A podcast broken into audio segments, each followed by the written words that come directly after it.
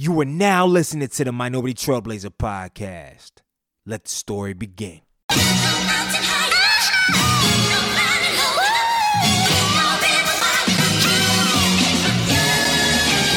One time for the lovers, two times for the ladies, three times for the brothers, four times for the babies. Do you love her? Do you love her? Do you love her? Do you love her? Do you love her? Do you love her? Do you love her? Do you love her? Do you love her? Do you love her? Do you love her? Do you love her? Do you love her? Do you love her? One time for the lovers, two times for the ladies, three times for the brothers. Four times for the babies. Do you love it? Do you love it? Do you love it? Do you love it? Do you love it? Do you love it? Do you love it? Do you love it? Do you love it? Do you love it? Do you love it? Do you love it? Do you love it? Do you love it? Do you love it? Do you love it? Brown skin, love a brown skin, love a brown. Brown skin, love a brown skin, love a brown. She my brown skin, love a brown skin, love a brown. She my brown skin, love a brown skin. Hold me down. Word. Welcome to the Minority Trailblazer podcast, and I'm your host, Greg Eel, the culture change agent. On this show, we interview young, successful minorities in a variety of fields to educate, empower, and inspire our current and future generation of leaders. And today, I got a show for you.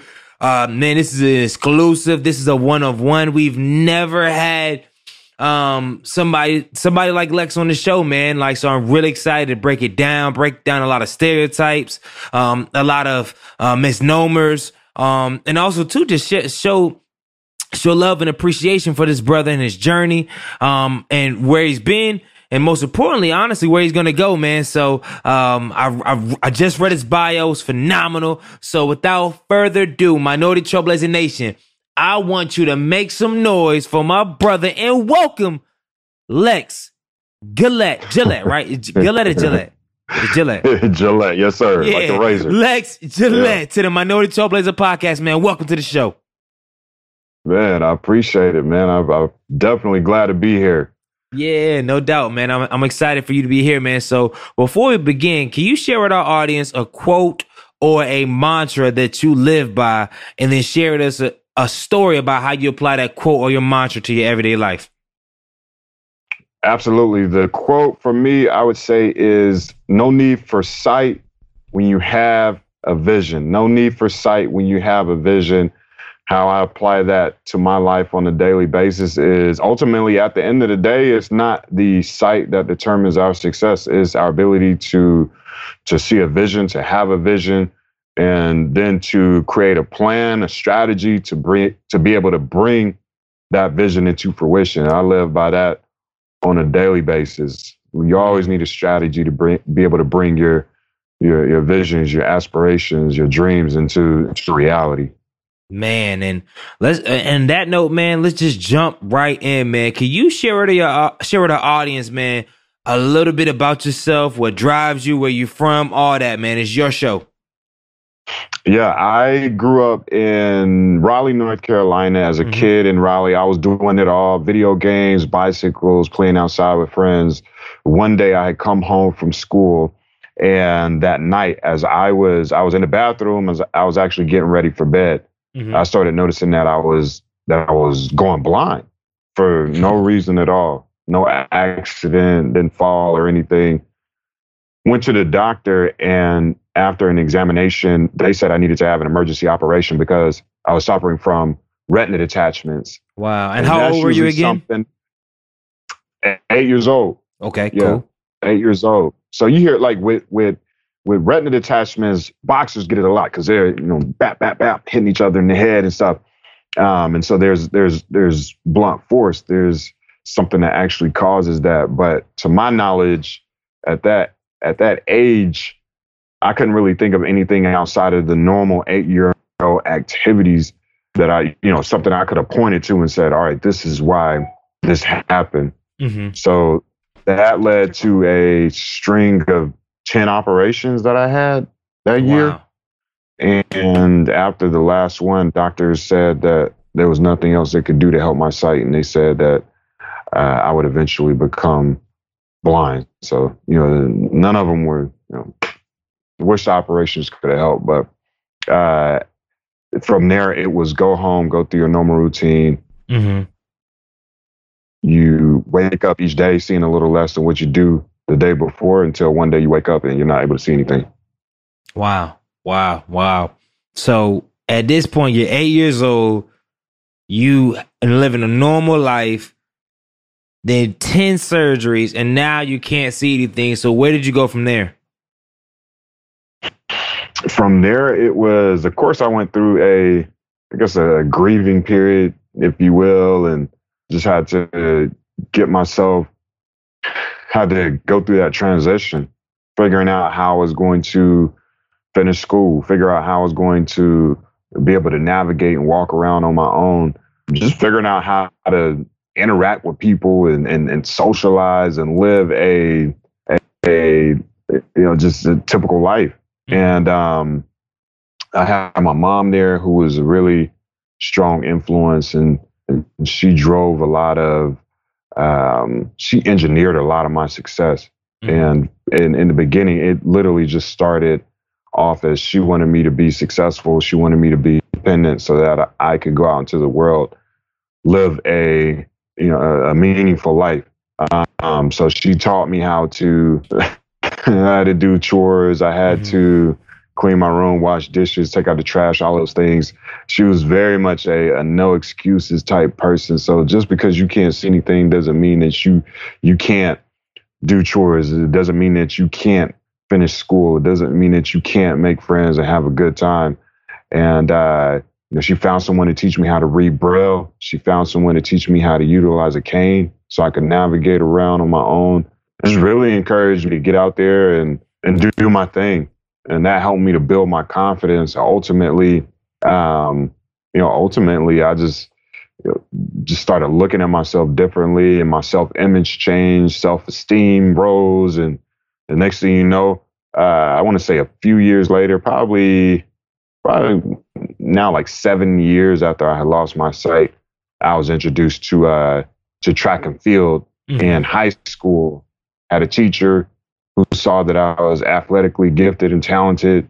He had taught me about the the Paralympic Games and and what the Paralympics uh, is is a is a is the, the highest pinnacle competition for athletes who have a, a physical disability, mm-hmm. and I had uh, been introduced to track and field, to long jump specifically, and to sprint events. And uh, you know, once I had gotten that introduction, man, the rest is the rest is history. Yeah, man, that's that's huge, man. So let's take a they can take a couple steps back. One, how are you doing chores at that age and you can't see? Like, how are you washing dishes and doing that? Like, walk us through that, especially as a kid. Yeah, uh, you know what? I think it's one of those. it's one of those things where, um, uh, like, first of all, again, just, just to give more context, like my mom is is, you know, she's just a strong, you know, black woman, like, and and and you know, like in our culture, like your moms they just expect you to. They don't ex like. They just expect you to do your absolute best and and expect you to uphold a certain type of uh, like a lifestyle and be able to you know go out in the world and do your thing. So circling back to being at home, her expectations for me were very high, even though I was blind. So when you think about doing chores uh, specifically washing the dishes, I knew where the where the dishwashing liquid was located. Mm-hmm. So find that. I would I would turn the water on, of course, put the put the stopper in, throw some mm-hmm. of that that the dishwashing liquid in there, and so in the actual uh, washing the dishes, you mm-hmm. can feel when there are certain things on the plate. You can feel when there are certain things stuck on a, a pot or a pan. So mm-hmm. I'm having to use the you know the cloth or the the pad, the Brillo pad or whatnot to to scrape these items off of the the pot or pan or the plate, mm-hmm. and um, and and my mom would go back and she would check also to make sure it was clean. So if I had messed up and there was still something on the plate, she would put it back in the sink. I'm, I'm like, man, what's going on here? Uh, uh-huh. but again, like just circling back to my initial point, like you you like you have to do things a certain way. You got to do it right. If you don't do it right the first time, then we gonna get it right the second time or the third time if need be. So after a while, when I got used to washing dishes, it was a matter of me like scrubbing them profusely and making mm-hmm. sure that it was er, er, er, squeaky clean, uh-huh. so that I wouldn't have to I wouldn't have to worry about you know do, doing it all doing like cleaning the same thing a second time. So uh-huh. uh, I mean, you know, you just gotta you, nah, you just got to do your thing. And so similar, like if I'm taking out the trash or anything like that, I would learn where the dumpster was in relation to my house, so I could walk out and know that okay, when I get to the sidewalk, then I will take you know five six strides and then i can turn left and then i'll walk all the way up the the sidewalk until i reach the grass and then once i reach the grass i know i need to turn to the right once i turn to the right I take two steps, mm-hmm. maybe I have to step off the curb, line myself up, and and you know go towards the the dumpster, throw it over the top, bam bam, hit that U turn, and then and then you know retrace my steps back to the uh, the house. Man. So, and, and walk us through how does the cane work? I've always known, and, I, and the reason why I'm asking this because I mean these are questions that people that are not blind are probably probably have never been able to ask. So it's always yeah. I'm always curious. Yeah. Like I mean, you see the cane and y'all stop at stop signs, etc. And I'm like, how does that work? Yeah, uh, it's one of those things where the cane it serves as as you know a, a you know type of your your sight, if you will. Um, so I'm sliding it from left to right, and I'm able to detect whether or not there's a curb in front of me, whether or not there's a pole, there's a set of stairs that are going up or down. And I would say that so I had a an orientation and mobility specialist, and so this is a person that specifically teaches you how to use the cane, teaches you about certain techniques. Then they also teach you about um, helping you to navigate around some of your more familiar areas, like like going to school or your neighborhood or your, your you know, even stores and areas within the community. So I had this teacher who would literally create these these maps, these tactile maps, mm-hmm. so that you could feel where certain things were and streets and, and crossings. And then he would also write the the street names and the places in Braille so I could know. And I was actually I was creating these images in my head. And just with anyone, if you if you occupy space regularly, like your home, after a while you just begin to I mean, you know where to go. If I were to say, hey Greg, I need you to like close your eyes and get from your mm-hmm. kitchen to your bedroom, you will you will probably be able to do that. So with me, I'm able to do that around my house. I'm able to, you know, around my neighborhood. I know that there are certain stores that I can get to. I can get to the post office, the movies, wherever. Um, and the same thing with school. I learned how to get from from English class to math, from math to history, history to the gym, gym to the cafeteria, cafeteria to to the bus stop. Um, and after a while, you just it's you know it's easy, boom, boom, boom, and uh, and you're just able to to navigate and move smoothly around. Man, that's that's huge, man. That's cool. So now take us there. You're 15 years old. You get introduced to track and field. Get get you introduced to the Paralympics, man. So um, where do you go from there, man?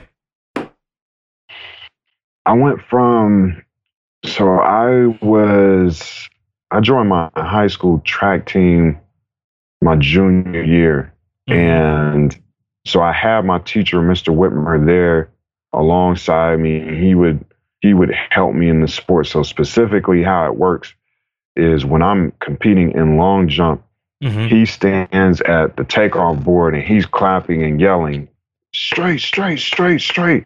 Mm-hmm. So that gives me that audible reference so I know which direction to run. And from there, as me counting my strides and on the appropriate stride, then I would I'll jump.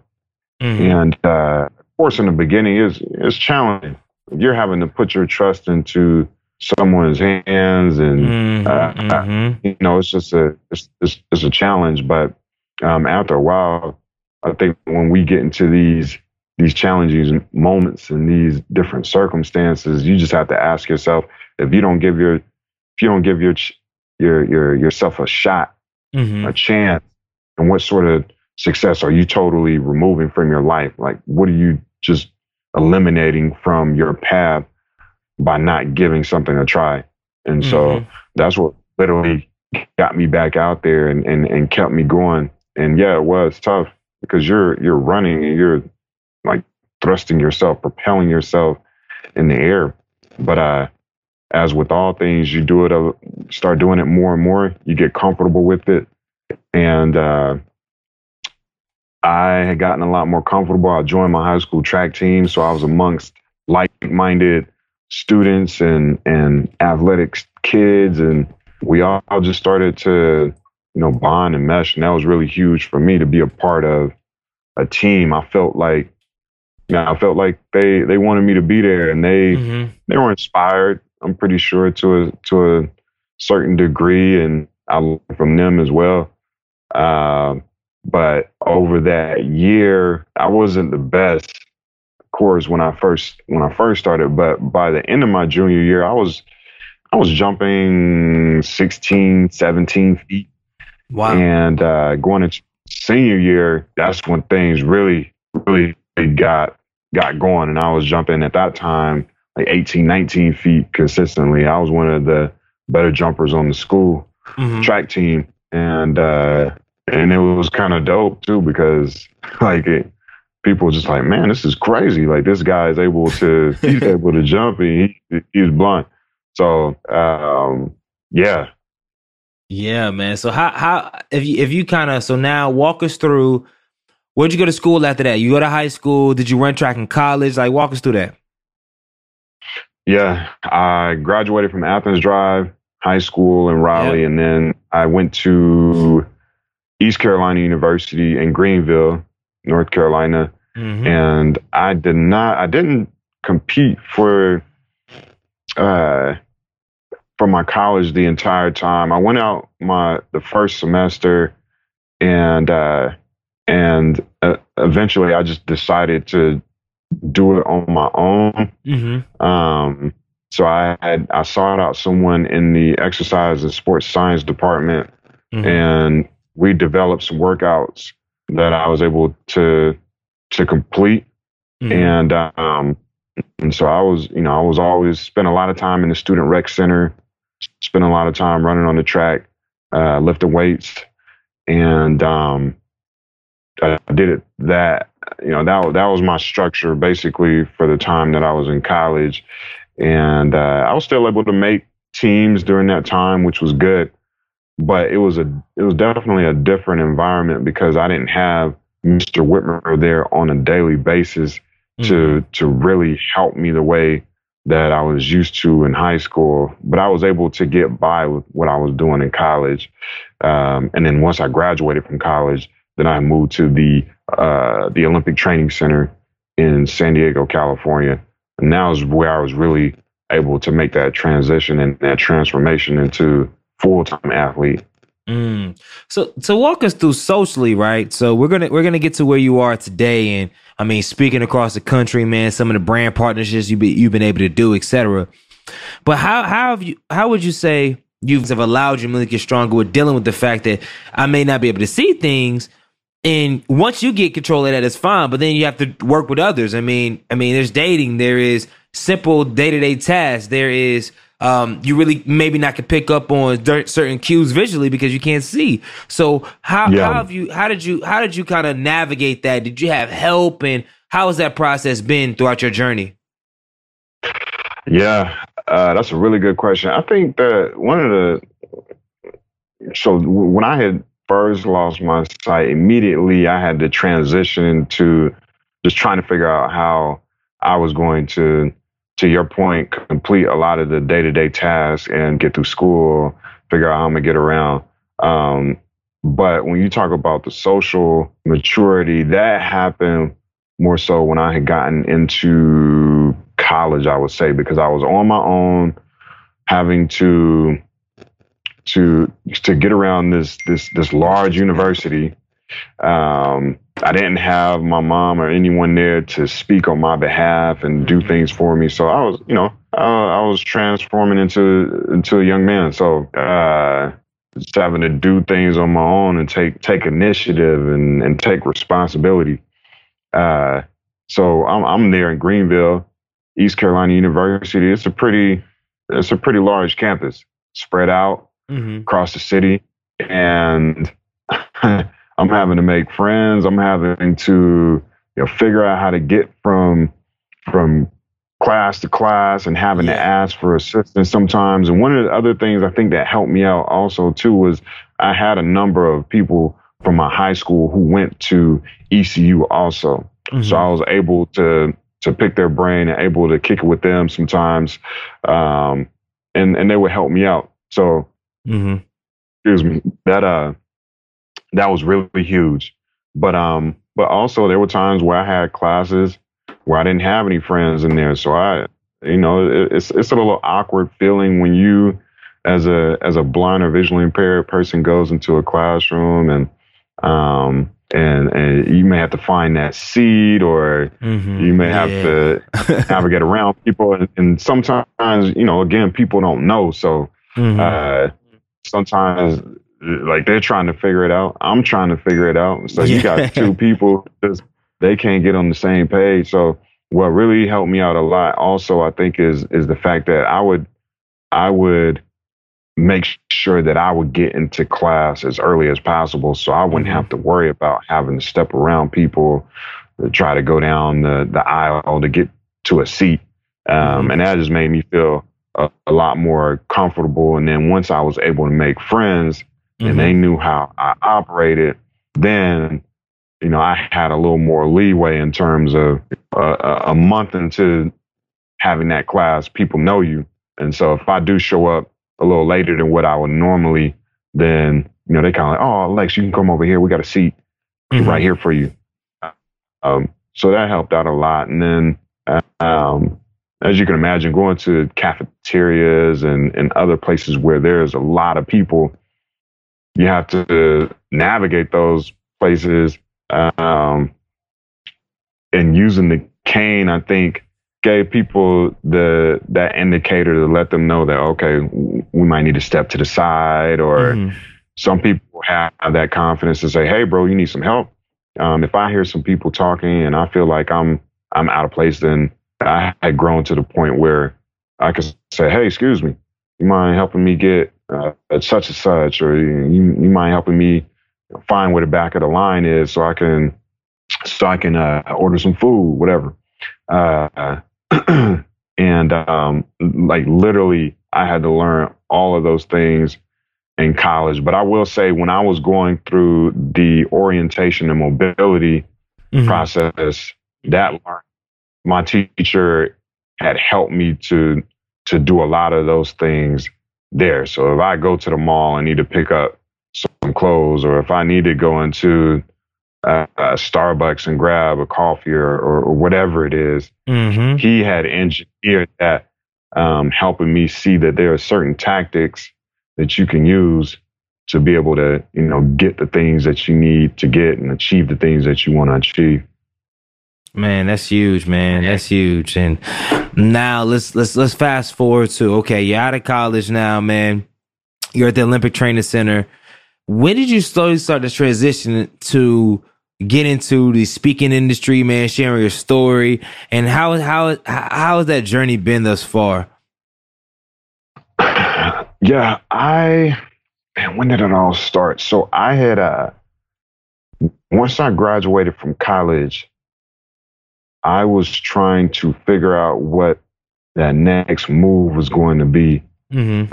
Um, I like I knew I still wanted to compete, but I wanted to get as much out of the sport as possible. Mm-hmm. and and I knew that one of the one of the things that I kind of got thrown into a lot was was speaking. People naturally want to know like what's your fastest hundred time? Or Mhm. how much do you eat in a day? And what types of food do you eat? And and Uh-huh. and, and just the, the elephant in the room like, how do you do it? How do you compete? And you're blind.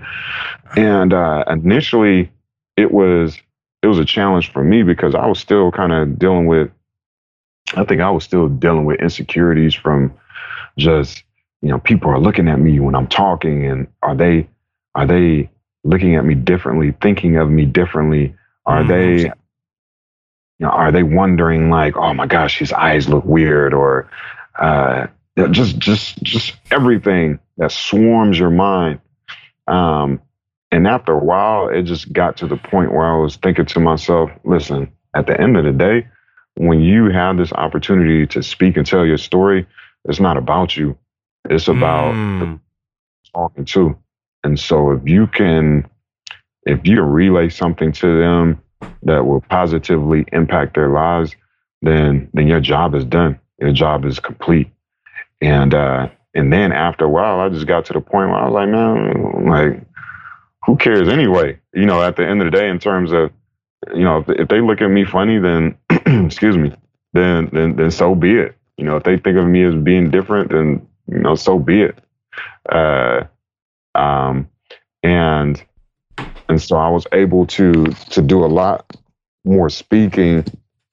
And then what really helped me was once I started to uh, become a sponsored athlete. So working with the Yeah. Nike and Yeah, talk us through that. How does that how did how did that work? Did they reach out to you and what is a sponsored athlete? What does it look like? Oh, listen, that that journey for me was long, a long journey because you you try to break into this zone where there are a lot of athletes who are already having these types of relationships with with companies, and so I used to see that and be like, man, I want that too.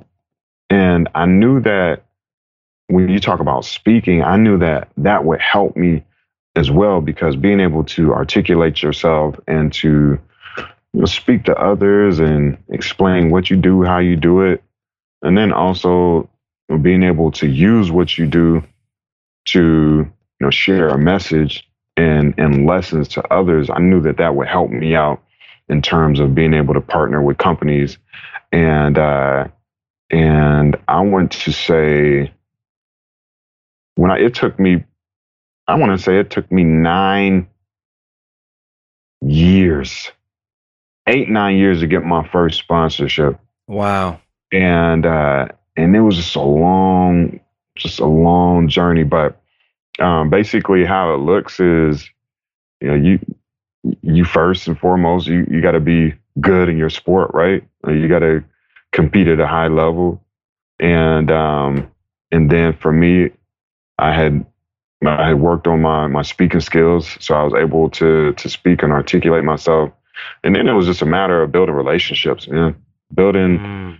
Relationships with with other people, with agents, with with companies, and of course, once you start to get with the agents, they have the connections that you're looking for in terms of being able to work with these companies Mhm. and um, and so I had gotten with my agent, and there were a number of opportunities that had crossed my path in terms of being able to to speak and share my story. Mhm. Uh, and there was this one event that I did, and I knew the magnitude of it because the the audience that they it was made of the people who I who I needed to be in front of in terms of uh, in terms of brands, and so I made sure that I knocked that one out the park. Um, and next thing you know, that phone started ringing. Mhm. And Which I one was that? Working with um the event. Yeah, which event did you knock out the park that really changed everything? Oh, uh, it was just like a it was just this this marketing summit that I had gotten invited to. hmm Um, so of course, given the name marketing, you got marketers in there. You have people who are are you know, running these accounts, and uh, so I went ahead and and and knocked that one out. And the next thing you know, I you know I signed with Nike. I signed with BP. Signed with Procter and Gamble and Dick's Sporting Goods, and uh, uh, 24 hour fitness and yeah man. Tell me about those experiences if you could. Like what's been the most enjoyable parts of working with these with, with these companies man? And how do you believe that you've been able to add value?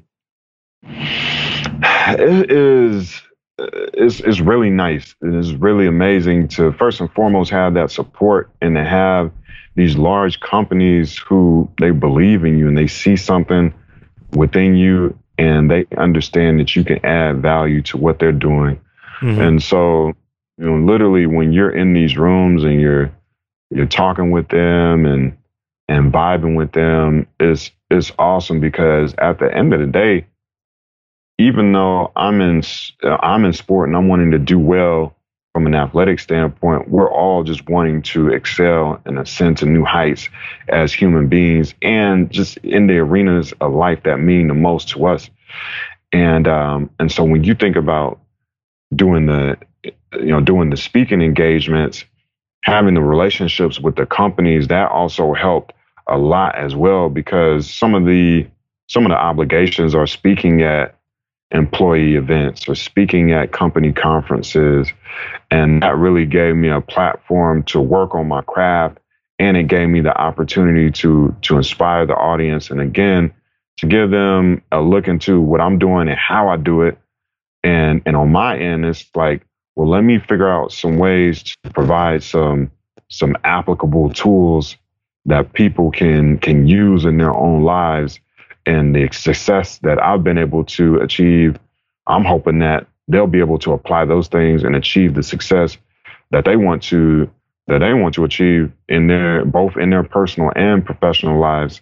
Mm-hmm. So um and then you you know you connect with these companies and they're huge machines so they have just crazy amounts of relationships and next thing you know you're in you know you're in different rooms and you're talking yeah. to you know different types of people. So it's it's it's just a it's a process and you just got to look at every opportunity as as one that can lead to another one. Mm-hmm yeah, man. That hey, that is what it is, man. So, and and tell me because I know we talked offline about it, man. But tell us about them J's, man. How you were able to get? Did you so did you get it through through Nike or was it through actually through Jordan? Um, through Nike, and so of course, you know, I mean, Jordan brand is under that Nike umbrella, but um, yeah. So I just, uh, you know, over the years, it's just been collecting them and um, I'm a big Jordan fan, of course, being from North Carolina. And when the Last Dance docu series was coming on, I had to check that out. And of course, there wasn't anything on in terms of sports, so that was that was that was a treat for for the entire world um, to be able to to get that inside that inside view into that Chicago Bulls team and especially Michael Jordan. Mm-hmm. Um, and so when that docu series was coming on, or when it was on, I said, "Well, let me go ahead and and and show everyone how I determine how my my J's look and, and how I identify which ones are what." A lot of people ask, uh, "How do you dress yourself, and how do you know what shoes are what and what colors they are?" So um, I would post these videos each week and tell how I knew the the Jordan ones were Jordan ones or the Jordan fours or fours and sixes, sevens, eights, whatever, so on and so forth. And uh, I again, this is you know, this is me doing normal day to day type stuff, and I have everything organized. Organization is a is a blind person's best friend. Hmm. Knowing where things are are located so that you can go back to that same spot and find it soon as you have people coming into your room and start moving stuff around, yo, that's so frustrating. it's so frustrating, especially if you're in a hurry. You trying to, you know what I'm saying? You trying to find your wallet or you trying to find your your cane or something like that, and it's not where you where you left it last. Um, that that's that's you know you don't really you don't really want that. But um, with the Jays especially, I didn't really expect for it to kind of uh you know, pop the way it did. But I had I had did that first one, and um, I think it has like 160 some odd thousand views on it. and uh, you know, complex sneakers is tagging me and stuff, and kicks on fire, and like all of these sneaker outlets were Mm-hmm. were uh, you know hitting me up, and then Jordan ended up sending me some some more J's. Wow. So that was cool. And um, yeah, man, it was it was just a it was a wild experience, but it all stemmed from again just kind of sharing with the world how I'm able to do what I do on a on a daily basis. Man, that's that's huge, man. So let's take it here. What are some common misconceptions uh, that people have about um, people that are that that have disabilities, specifically that are blind? That that if you could speak to people and educate them on. Oh, man, I think people just feel like we live this astronomically different type of lifestyle, and and don't get me wrong, like like we're all, I mean, disability or not, or you know whatever, it, we're all different in some capacity, and and uh, you know for for me especially as someone who's blind, you know, people think of of it as you think of blind, you think of guide dogs, sunglasses, and, Yeah. and, and, and canes. Um, and a lot of people, a lot of people seeing the movie Race, so they're like, oh, okay, well, do you, you know, do you touch uh, like like uh, people's wrists to determine what they what they look like? And like, nah, that mm, no. Um, I think it's just a matter of educating people on um, my life is is is pretty much normal, um, for lack of a better term. Mhm. And uh, and again, it all stemmed from having someone like my mom who helped me to see that I still could go out here and and hold down hold down the fort in terms of being able to you know keep get a get a place and keep it clean and to cook and Mhm. um, being able to similar to the Jays, being able to dress myself and know how to you know put outfits together. Uh, just because I'm blind doesn't mean that I don't care about my image or how I look. I want to look. I want to look good also. And again, coming up, coming up in in you know again in uh in in our in can't even get my thought out. But uh, you know, with, with my mom and my family especially, um, when you walk out of the house, you're a representation of your family. Yeah. So there's been plenty of times where I've been around people before, and you know they'll see they'll see like kids or whatnot, and they're like, "Oh man, I would have never let my kid walk out the house looking like that." Like my mom was certainly that person where you know, I had to get that. She had to look me up and down before I walked out of the out of the door, and so Uh huh. uh, going through those types of things, it's like, all right, let me figure out how to how to dress myself. Let me figure out how to make sure that I look, you know, presentable, so that when I when I walk out into into the world, um, you know, I look good and and you know I'm a great representation of of where I came from. Um, so Nah, making that's- sure that uh yeah, no, I mean that's, uh, that's real, man. And um, and speaking of your mom, man, can you just share with us your relationship with your mom and how much she's she's got it? Because I think we talked offline about it, but I think it's very interesting how how much support your mom is giving, and she has her own challenges.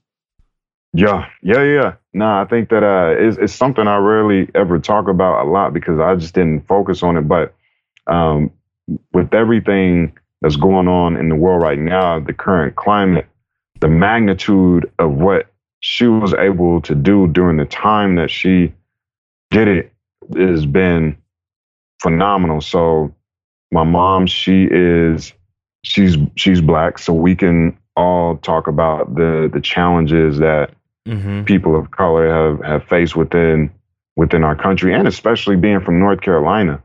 Um, she she's a woman, and being a woman, we all know about women's rights and and the challenges that that they face and and challenges that they still face. And then my mom is also she's visually impaired as well. She has Mhm. glaucoma. She was diagnosed with it at an early age in life.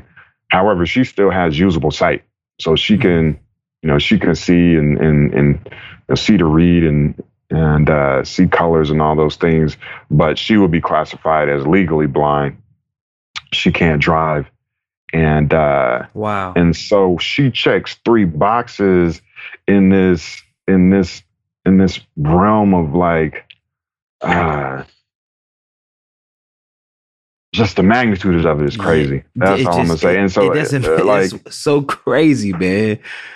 um and There's no and, excuses. and literally yeah, none at all. None at all. I mean she she always found a way to make it happen when when I was growing up. I can't remember a Christmas where I didn't get what I wanted. I always had the the resources that I needed from an academic standpoint.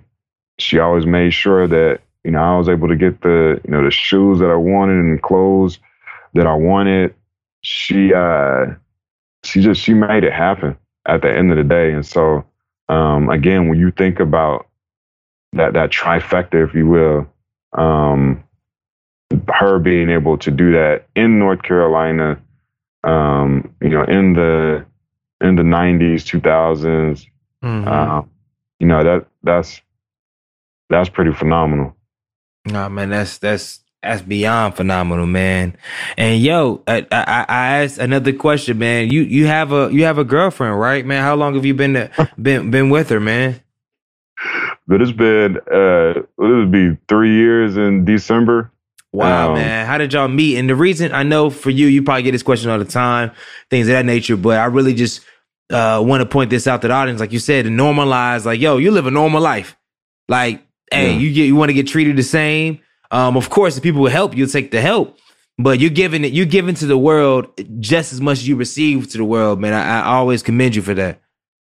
Yeah, nah, for sure. Um, yeah, Danielle and I have been dating, and she she comes from the the uh, track and field world as well. She she was a, a middle distance runner, 800 meter runner, and um, went to to North Carolina.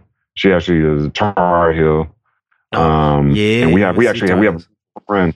Yeah, yeah, we have a mutual friend. Um, but uh, yeah, I mean, I I I think that uh, you know, even when you talk about when you talk about dating. So you asked me earlier about you know the the the social aspect of it and and the challenges with that. So you imagine, you know, going on those those like first dates, like your first date ever, um, and you're and you're blind. like there's a certain type of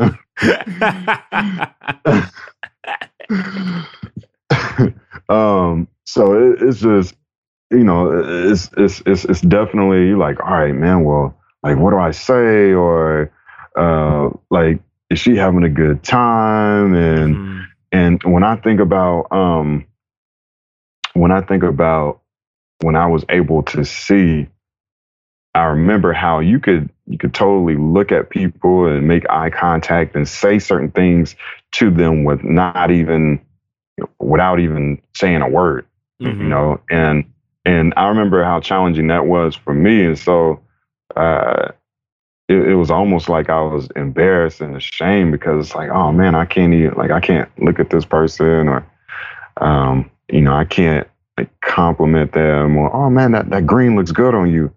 Um and so growing up that was always a, a, a thing. But you know as you continue to mature and you figure out other ways to to um to compliment people and to engage with them. And and uh and so Danielle and I she was really cool. She we're very much um we have a lot of things in common in, in terms of you know she loves to have fun.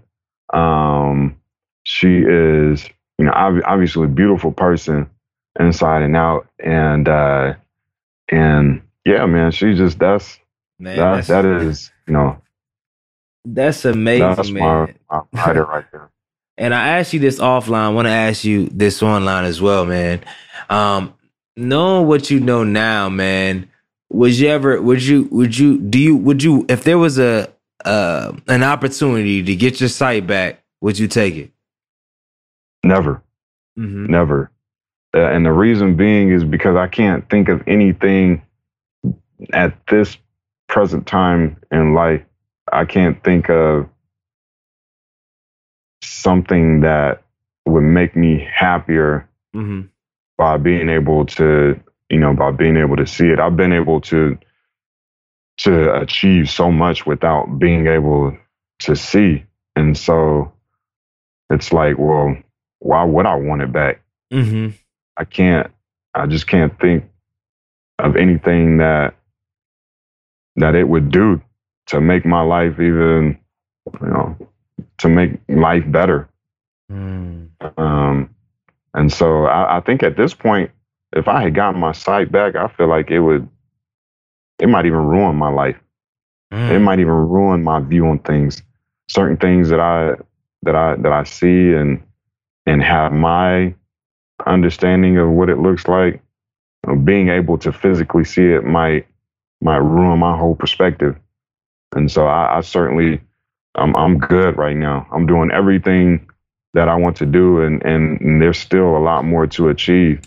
And Mm. and not having the eyesight uh, you know, that hasn't been something that has impeded my progress.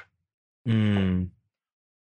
If you had to give some encouragement to someone on this or this listening or watching, and they suffer from a disability, um, what are some few things that you would tell them? Just ju- get, uh, judging from your experience, your growth as a man, as a person, as a leader.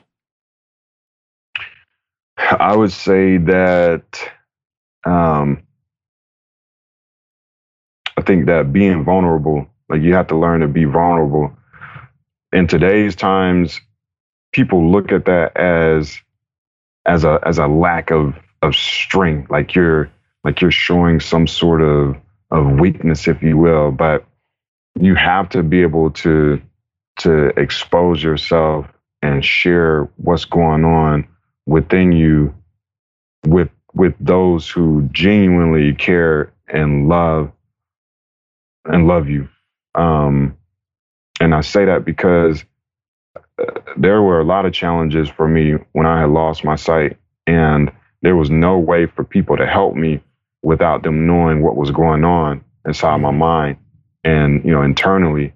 And so i think that it's huge that we that we express our our emotions and our feelings to those again who we're closely connected to because you don't want to put that out there for uh, for people who don't you know they they don't really have uh, a connection with you and and you know they probably could care less. Um, but you have that that core group who you vibe with and people who you know they want to see you do well in life.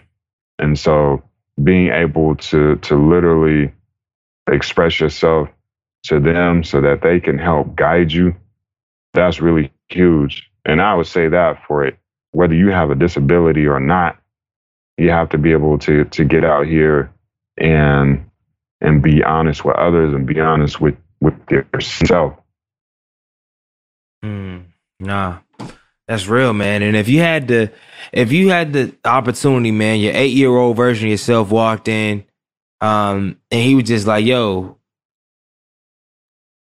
how do I deal with this? Like, how do I deal with this?" Um, and this you're talking to yourself, not how do I deal with this. Rather, let me rephrase that. If you had to give him some words of wisdom, knowing what you know now, what would you tell him? oh um what would i tell my eight year old self uh i would say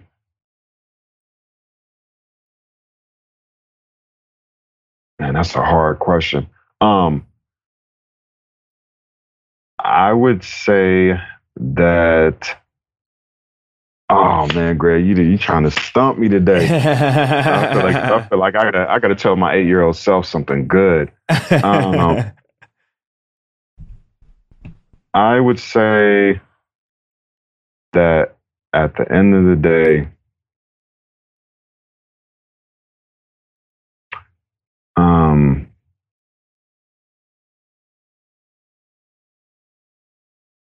trying to think here, man. What would I tell my eight year old self, man? Um,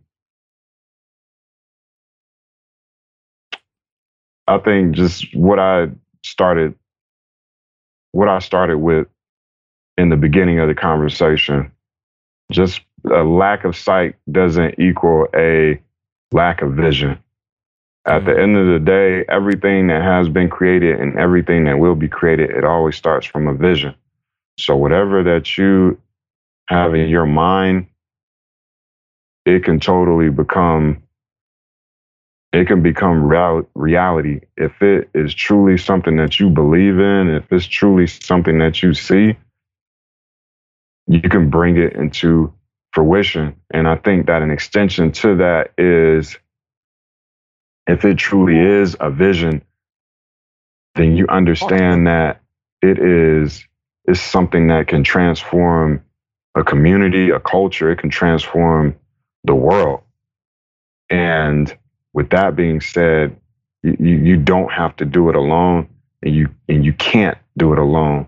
So you're always going to need other people to help you bring that vision into fruition. We all have strengths, we all have weaknesses, but the beauty of life is for for every area where I'm weak, there's somebody who has that strength. There's someone who can who can help complement me.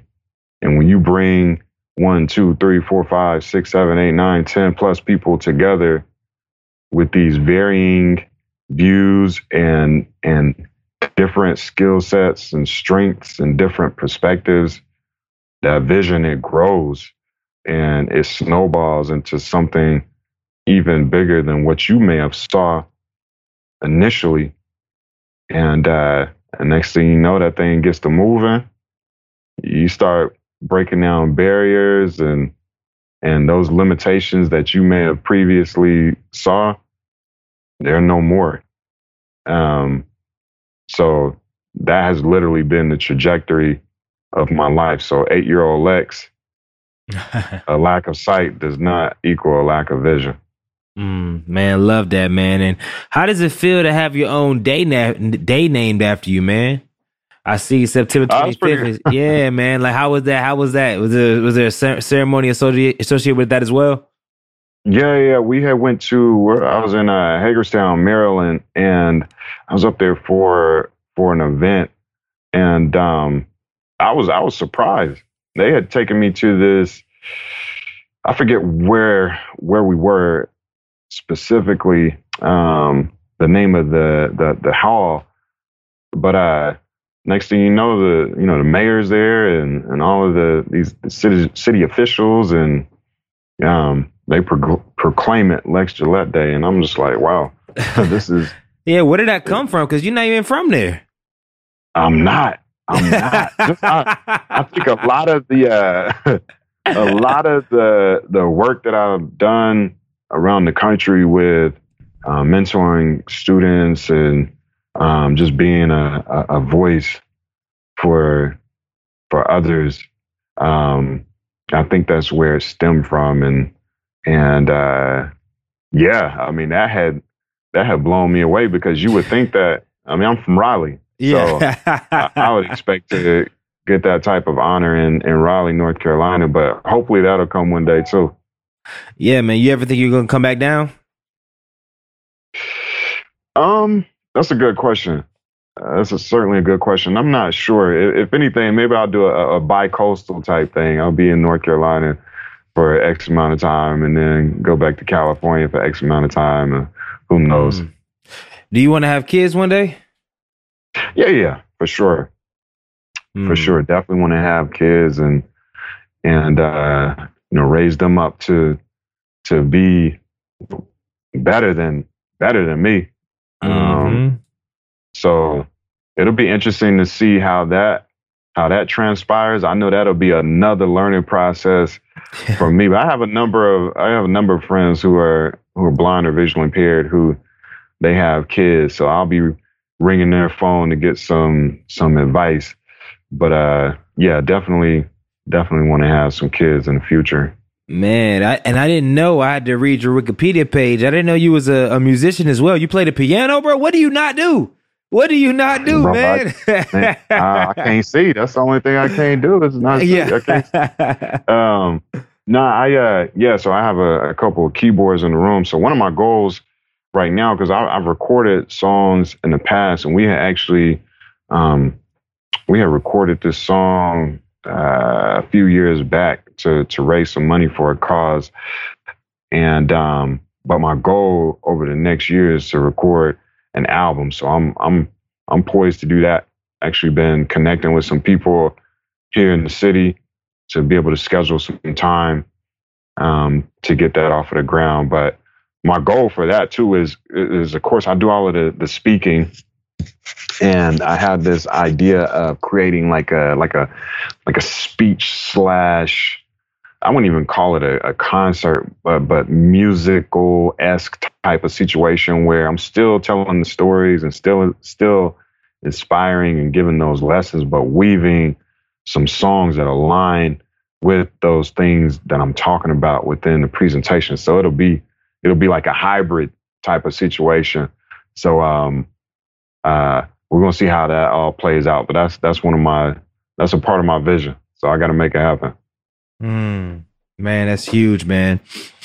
And at this point, man, but actually, nah. Before I go there, tell me how how, how was the experience actually getting silver medal and actually like getting medals at the Paralympic Games, man? Like walking through that experience, man. Traveling, being in Beijing, London, Athens, Rio de, Rio de Janeiro. Golly, I can't even say it right, man. Is it like, like, how, like how is that? How has that process been, man? It's just competing at the highest level um, amongst your peers, man, and being able to win some. Um, and how, how has that whole experience been? It's been life altering. I think that from the first flight that I took, which was a a flight that I that I took to Kalamazoo, Michigan to go to the sports camp to to the last major international competition that we had, which was our World Championships in 2019 in Dubai, United Arab Arab Emirates. It was a, uh, you know, it's been it's been something I would have never imagined. Like I could have I I couldn't have drawn any of this up. Um, so to be able to travel the world, to experience different cultures, to meet new people, to try foods from around the world, to you know, go to touristy areas and just to learn how other people live around the world. A lot of the places that we've gone to, you you see where they come from and how they live, and you and you understand that here in in the United States, we take a lot of things for granted. Like we're really blessed.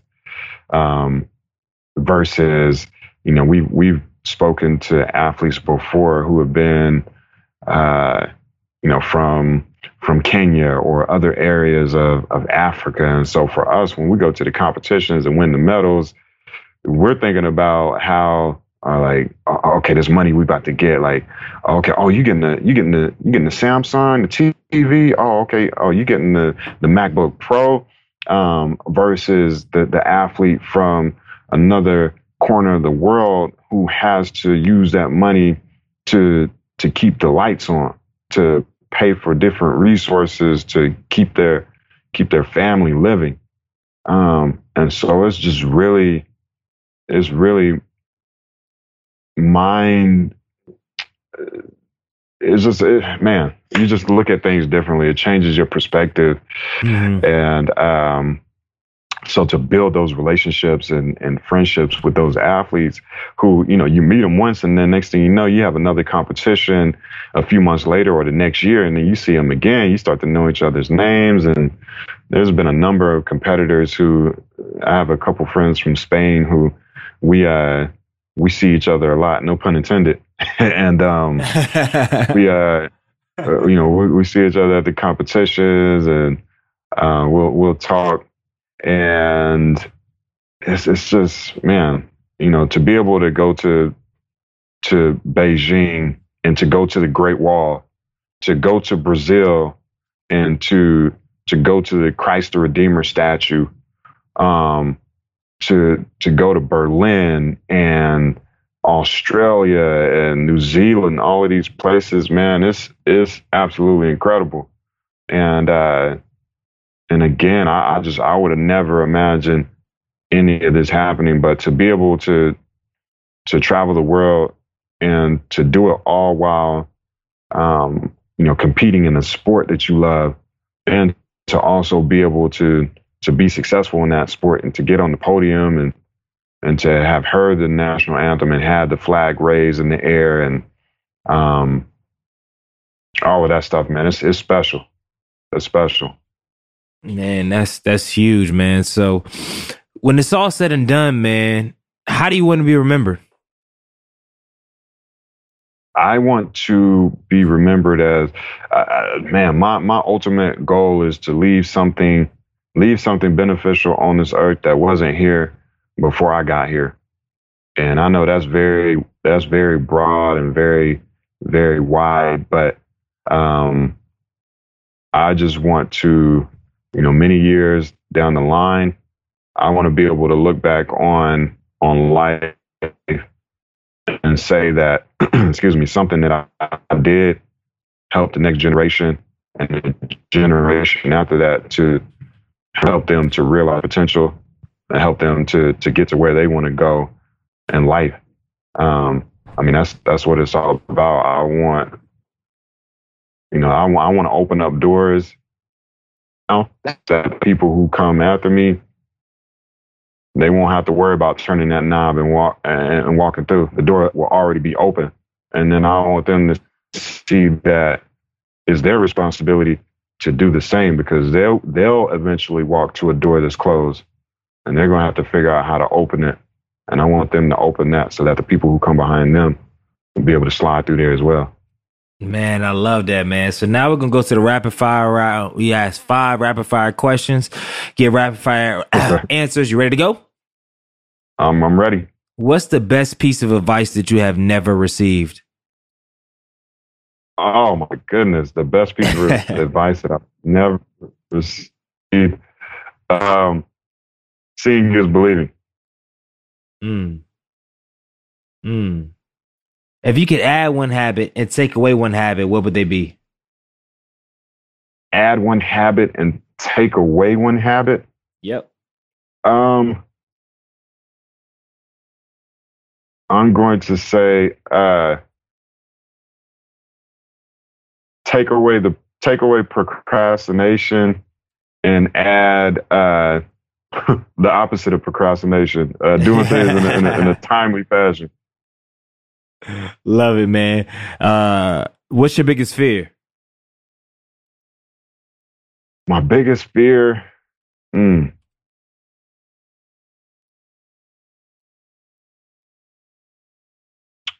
um, man, not realizing my potential. Hmm. Hmm. If you were the president of the United States, what's the first thing you would do?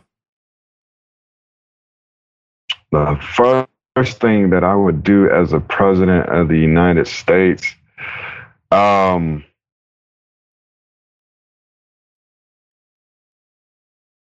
yo, I, this is so just this is so out there, but I would somehow. Um, so I'm working on this speech right now, and I don't want to throw this on everybody, but but basically, I don't want anybody to to see color.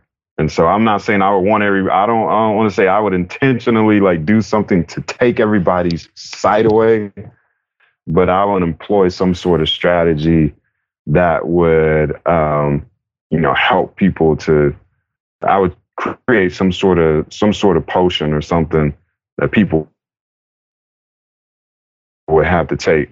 They would see it as as equals in terms of um, you know race background all of these things. Like I, at this point in time in life everything that's going on um, we just we need some changes.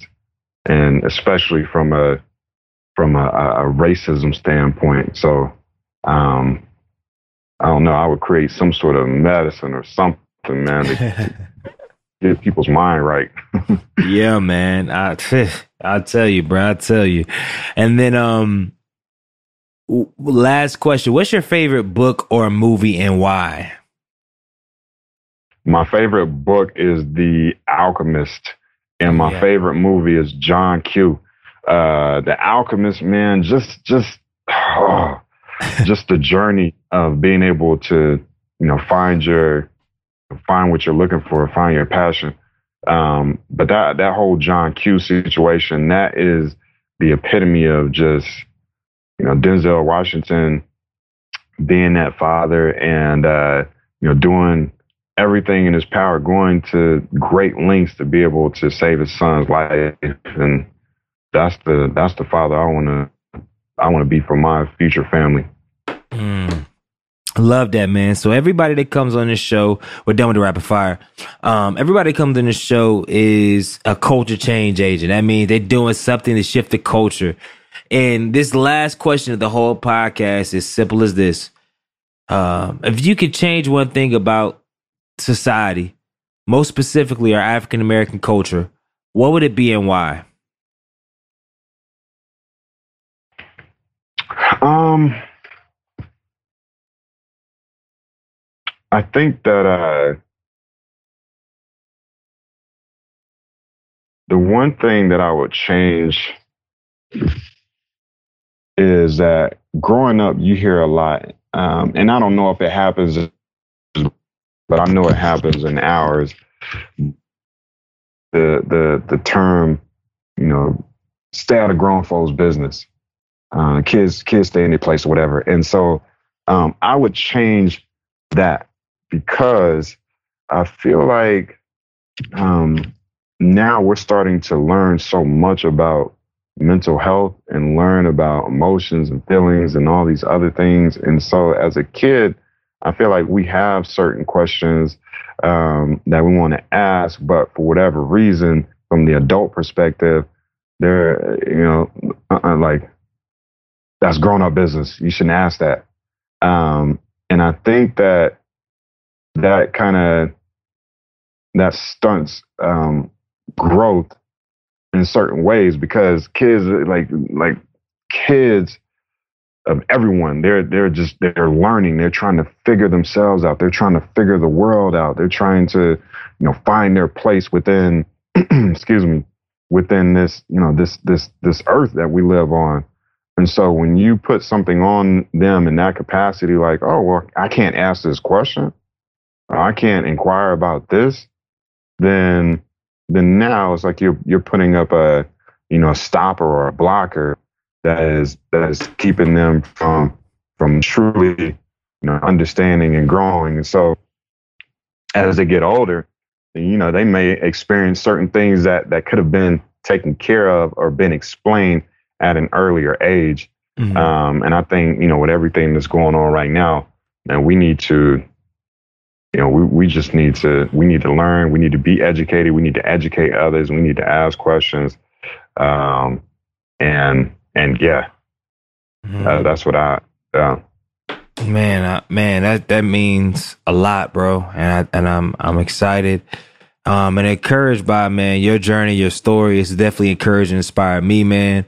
Um, question. I, I didn't ask this in the podcast, but uh, I definitely want to make sure I ask it, man. What what's your goals for the future, man? Like, what what are you working on? Like, what's uh what's what's next in the future, man? Yeah, so I'm training currently for the the Paralympic Games. They were supposed to happen in 2020, but they got postponed until 2021. So the goal is to train, compete there, win gold, um, and then moving forward, just uh, and just continue to put good stuff out into the world. I wrote one book that came out in April. It's called Fly, Find Your Own Wings and Soar Above Life's Challenges. So for anyone who's interested, it's on Amazon, Barnes and Noble. Um, and, uh, but I want to write another one. I definitely want to write another book and continue to put, put, uh, you know, those experiences out in the world. And, and then of course, going back to what I was mentioning earlier about um, you know creating that hybrid of sorts with the with the speech and the the music, and of course I'll continue to do the inspirational talks and continue to to do the uh, the presentations for companies and colleges and and organizations out there. So um, yeah, just always trying to keep myself busy and always trying to share with the world everything that has been shared with me. So we'll see how it all we'll see how it all uh, pans out. Man, I know, and you keep you keep your keep keep God first and keep yourself keep doing your thing, man. I I know uh, you'll get everything and more, man. So, like I said, I've been empowered. I've been inspired by this. Can you share with the audience where they can find more information about you, um, things you're working on, support in, in, in any capacity? Oh yeah, for sure. I'm on Facebook, Instagram, Twitter, Lex Gillette, L E X G I L L E T T E, and my website is lexgillette.com. Um, I'm pretty active on on social media, so definitely hit me up. I, I love to hear from you. All right, no doubt, man. We're gonna make sure we show so much love for this for yourself. This episode So Minority Trouble is a Nation. Make sure when this thing drop, make sure you blow them up, man. Say you definitely got something from a story. Tell them one thing you got from it, man, and uh, definitely go support the book. Uh, matter of fact, I gotta grab me a copy, man. So uh, it's huge, man. So from the bottom of my heart, I want to thank you for giving well over an hour of your time, man, to come chop it up with me, brother. Oh yeah, nah, it's my pleasure. Thanks for having me on. No doubt, man. So Minority Trouble is Nation, you already know I need you to do. Do two things. Number one, leave a five star review um, in the comment, share with a friend. And then number two, make sure you changing. Make sure you keep changing the freaking culture. Good night. Boom. Hey, man.